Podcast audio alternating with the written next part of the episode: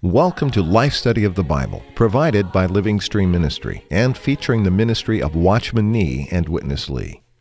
Witness Lee served the Lord faithfully for more than 70 years, culminating with his exhaustive commentary on the entire scriptures called Life Study of the Bible. We're happy to bring you recorded excerpts from his ministry. At the end of the program, we'll give you the website where you can find out more about the remarkable ministry of these two men. But for now, we hope you enjoyed today's program. The tabernacle is a marvelous, vivid picture of the deepest experiences of Christ by his loving believers. The time spent to see the meaning and significance of its aspects and details is well worthwhile and will be richly rewarded by a deeper love and appreciation for Christ and his incomparable word. And joining us today for fellowship on a wonderful section is Ron Kangas. Welcome back to our program, Ron. We've missed you. Uh, I'm happy to be back, and I'm happy to participate in fellowship on this very profound and wonderful section. It's conceptually and experientially deep, but we trust in the Lord's grace and in the Spirit's enlightening to give us some basic spiritual understanding of what's here. It's just incredibly wonderful. Well, today, Ron, we're going to consider the veil that was located within the tabernacle as a separation between the two chambers, the holy place and the Holy of Holies. I think this aspect of the tabernacle is uh, really quite mysterious to most people. Both chambers contained items that clearly represent Christ and our experience of Christ. We don't want to give away the message just yet, but at least say a little something in a way of introduction regarding the characteristics of these two compartments or chambers in the tabernacle. Let's begin on a very basic level and point out that in the holy place there were three items of furniture, all signifying Christ. There was the table of the showbread that had the bread of the presence. Then there was the lampstand made of pure gold. Then there was the incense altar. And all of these point to Christ and indicate something of Christ for our experience and enjoyment. In the Holy of Holies, there was only one item of furniture, and that was the Ark of the Covenant, containing the two tables of the law as God's testimony, a golden pot in which was placed manna as a memorial, and Aaron's budding rod. One crucial difference between the holy place and the Holy of Holies is that the glory of God actually filled the Holy of Holies. And so when the high priest entered into the Holy of Holies, he was directly in the Shekinah glory of God and could have a direct experience of God.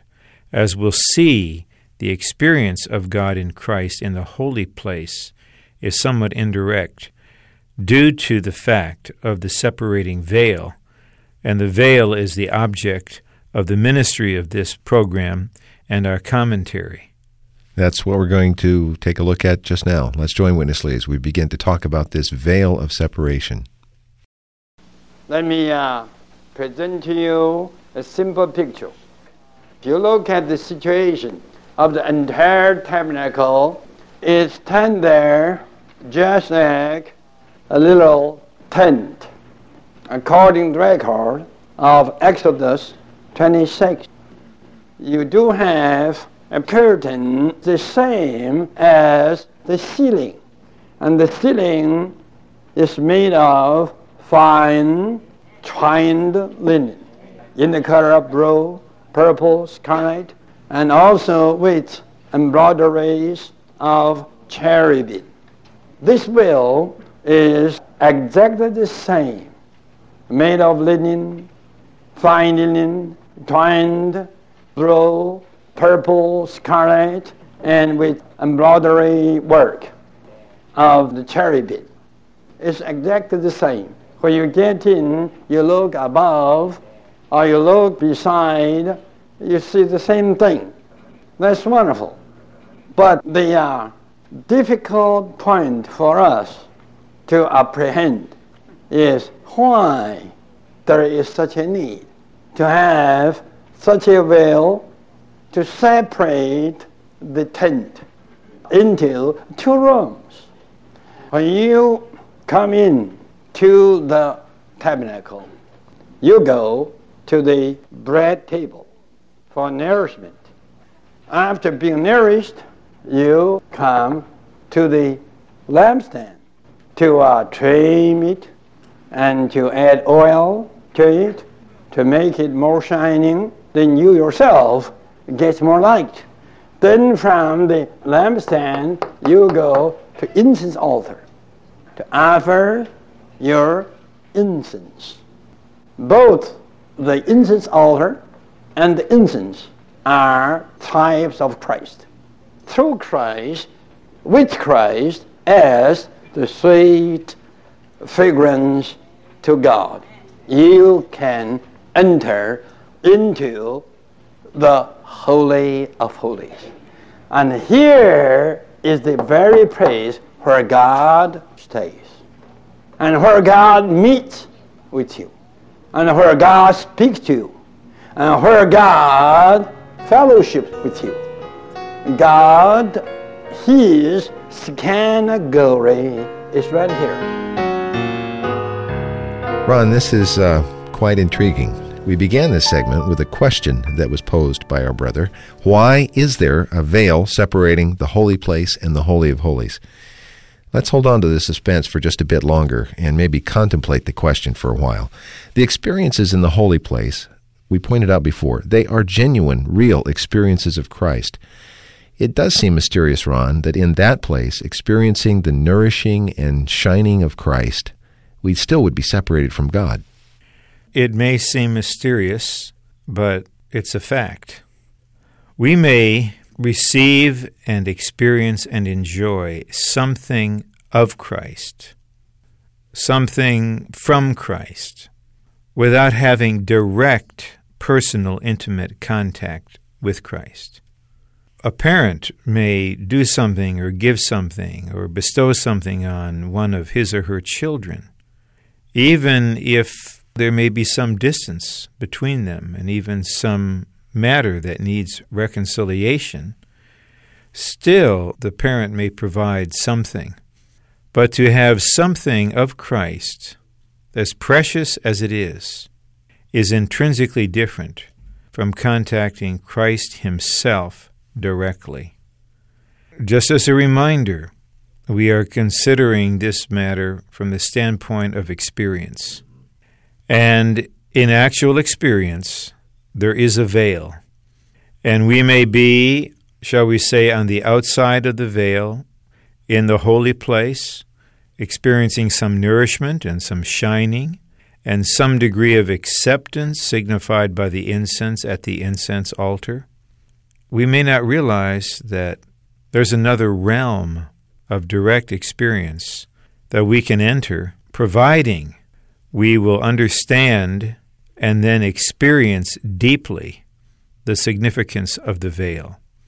If we do not know what this veil is experientially, and if we do not know what it is to be broken, we will never be in the Holy of Holies. I speak in principle when I say it'll never happen until the veil is broken. In fact, according to God's choice and predestination, we will all spend eternity in the New Jerusalem as the Holy of Holies, which means we will have the prerequisite experiences. But we're talking about the present and actual situation now. We may have something of the Lord, but we may not have the Lord Himself directly in our experience, and the reason is this veil. So we need to focus our attention on this.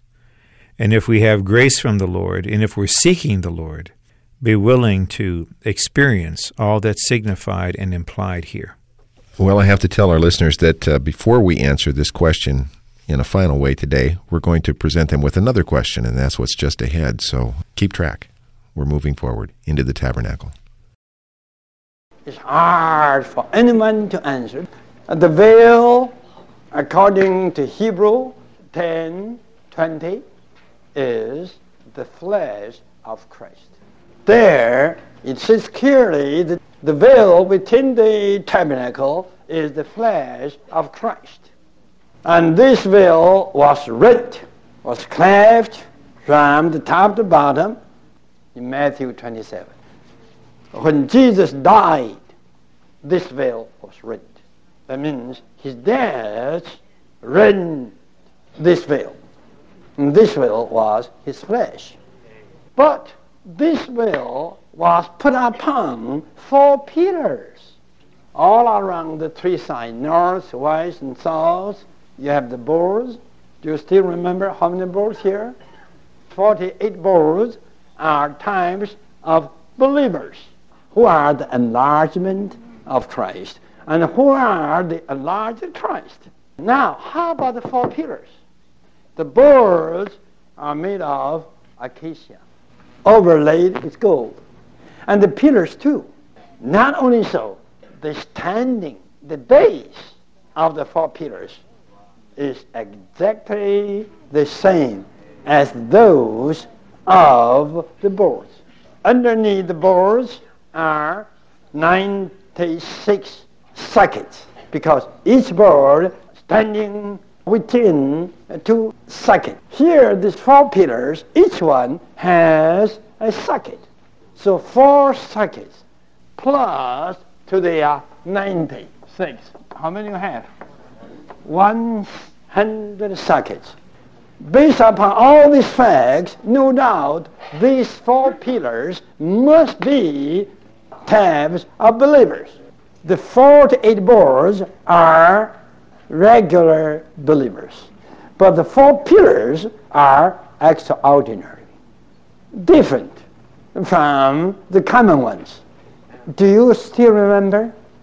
Peter, John, James, they were called the pillars of the church in Galatians 2. Those extraordinary disciples of Jesus, like Peter, James, and John, they were called the pillars of the church. And in Revelation chapter 3, even the Lord Jesus says, if you overcome, you will be pillars Amen. in the temple of my God. Pillars are extraordinary.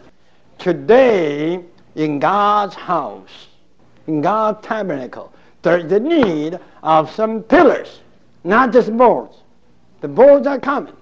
The boards are 48 in number. The pillars are just one twelfth. Four pillars. They are particular pillars. We need the pillars. I hope that all the elders are the real, genuine pillars. Well, Ron, as I warned our listeners, we just had another unanswered question thrown at us, in this section just concluded regarding the veil being identified in Hebrews as the flesh of Christ. Uh, but we're going to set that one aside for a moment also. And I'd like to look at this other point that we heard, and that is in regard to the pillars upon which the veil was hung. These pillars are mentioned in Scripture many times, always in relationship to the building of God's house, the church. We've talked before about how God is not interested in a special class or clergy within the church. So, how did these pillars differ from clergy or a class of gifted ones? One may be a clergy person, properly ordained according to a particular religious system, and not remotely be a pillar. You just are a religious professional with some knowledge and some training to carry out designated religious activities. That doesn't make you a pillar. When I was in a certain seminary, this is just a fact. No one among the faculty and no one among the student body at that time was a pillar. So we're not in this realm of being ordained makes you a pillar. Then what about the gifted ones? Well, if we mean gifted ones according to Ephesians 4, not just those like in 1 Corinthians 12 that have received some gift, but the gifted ones who actually become gifts, then they are pillars. But that does not make them a separate class of person. That does not put them on another level in a hierarchical sense. Then what does it mean? It means that those who become pillars, those who are identified with Christ in his incarnation and crucifixion, these ones have had particular experiences of the Lord in which they are worked on by God. And the issue of that experience and that divine work is that they become solid, stable pillars in and for God's building. All the believers are boards, signified by the standing boards of the tabernacle. The pillars are boards that have been worked on in a particular way. So even after one has become a genuine pillar, that one is still nothing more or less than a member of the body of Christ, nothing more or less than a brother in the church of God. Nevertheless, there are experiential differences among the saints, that there are a minority who are willing to put themselves fully into the Lord's hands for his building. They are willing by the Lord's grace to open to him and to pay the price necessary for God to work himself into them. And the result is that they become pillars for God's building. But they're not clergy. They're not an elite, but they are believers with particular experiences in and for the building of God. It strikes me, Ron, that in the realm of experience in the body of Christ in the building, this is something we all have to be on guard against at all times. The emergence of the gifted ones becoming a class is always, it seems, a temptation, a pitfall in God's building. This, of course, is a matter used by the enemy to damage God's building. But believe me, Chris, those who have been dealt with fundamentally by God, who know what it is, for the veil of the flesh to be broken and to be worked upon to become a pillar, they don't esteem themselves more highly than they ought, and they simply will not allow others to elevate them. On the contrary, they will just be faithful ministers of Christ in and for the building, the vision of God's building, and the experiences necessary to bring one into God's building have dealt with them in such a fundamental way that there's just a certain kind of lowliness that is present, along with a very deep and solid spiritual reality. Regarding this line of fellowship, that's all I can say is uh, he who has an ear, let him hear. Well, we've left our listeners with a couple of unanswered questions. We want to take care of that in our final segment. Let's go back to Witness Lee. Why this veil? That is a type of Christ is put on the pillars. The pillars are the extraordinarily redeemed and dealt with believers. Then who is the veil? Christ. The veil is the very Christ in the flesh. With this Christ, the very Christ in the flesh, there are two things incarnation and crucifixion. He himself was cleft, was riven, was crucified. And today, you, extraordinarily redeemed and dealt with believers in the habitation of God. That means in the tabernacle, in the dwelling place. What kind of testimony do you bear? How could you a fallen creature and redeemed be such a pillar by being dealt with. You know, what is dealing with? The crucifixion of your flesh. The dealing here is the rending of your flesh. As extraordinary believers in the church, that is, in God's dwelling place, you must bear a testimony that the flesh has been cleft, has been riven, has been crucified. So this veil is something quite negative. And this veil is your flesh. When Christ, at the eternal Word of God, became incarnated, he became flesh. That means what? He became you. When he was crucified on the cross, you were there. When he was cleft, you were there cleft. Experientially speaking, many redeemed believers still have their flesh. Not cleft, not crucified.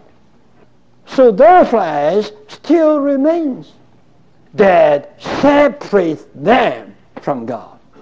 But the pillars within God's dwelling place bear a testimony that that veil was cleft. In other words, all the pillars in the church shouldn't live any longer by their flesh. They must bear a testimony that their flesh has been cleft. Well, Brother Ron, we did get the answer to both of our questions today, but these were not easy questions, nor were the answers particularly easy. So let's spend our remaining couple of minutes to try to clarify a little bit. What does it mean that the veil in the tabernacle that separates us from God's presence really represents our own undealt with flesh? In experience, the veil refers not only to the flesh of Christ, but to our flesh. If the veil has been dealt with by God, if it has been broken open by God, then it signifies a flesh that has been fundamentally dealt with. Directly, the veil signifies the flesh of Christ, which was broken on the cross, so that the veil in the temple then was torn from top to bottom. So, on the first level of significance, the veil refers to Christ's flesh. Why then do we say that the veil also refers to our undealt with flesh? Well, for two main reasons. The first is that when the Word became flesh, when God became man, God identified himself with us. And when he took upon the flesh, he took upon our nature in the old creation, of course, without sin. Then, second, this veil, which signifies Christ's flesh, was placed on the pillars, much like clothing is placed upon one's body signifying close, intimate identification. So to say that the veil of our flesh needs to be broken indicates that we need to be identified with Christ in his crucifixion in such a way that his experience of having his flesh broken is applied to us by the Spirit so that we also have this experience so that this flesh, which has been keeping us from the direct presence of God, has now fundamentally been dealt with, so that experientially we have a way directly into God with His glory, presence, and speaking. It's good to clarify to a certain point, but beyond that, if we know, we know, and if we don't know, we can't know until certain things have happened in our experience with the Lord. But we do want to present this matter, and it's presented by ones who know experientially what they're talking about. We want to present it so that the seeking ones in our audience, those who hunger to go on into the Lord and know there is more, that they will recognize a divine diagnosis of the situation. There's a veil, your flesh, which in your experience needs the application of the cross in a decisive way. That once it happens, you know it happens, and you are able thereafter to enjoy the Lord directly and in a way that you've never known before. This is really the crucial point of the message in this program. I really appreciate the way that you brought that into, I think, a very crystallized fashion. Thank you for your fellowship, Brother Ron. You're welcome. This has been uh, Life Study Message number 99 in the Life Study of Exodus, and the printed message is included in volume number 5, and we would like to recommend that to you. For Ron Kangas today, I'm Chris Wild. Thank you very much for listening.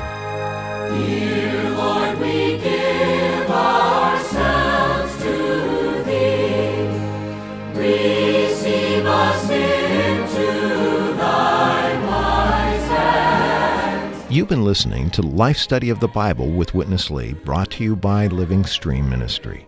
Whether you're hearing this program via radio, online, or as a podcast, you'll find hundreds of audio studies just like this one by visiting our website, lsmradio.com. We also hope you'll email us with your questions or comments, radio at lsm.org, or call us toll free, 1 888 Life Study. That's 888 543 3788. Thanks for listening.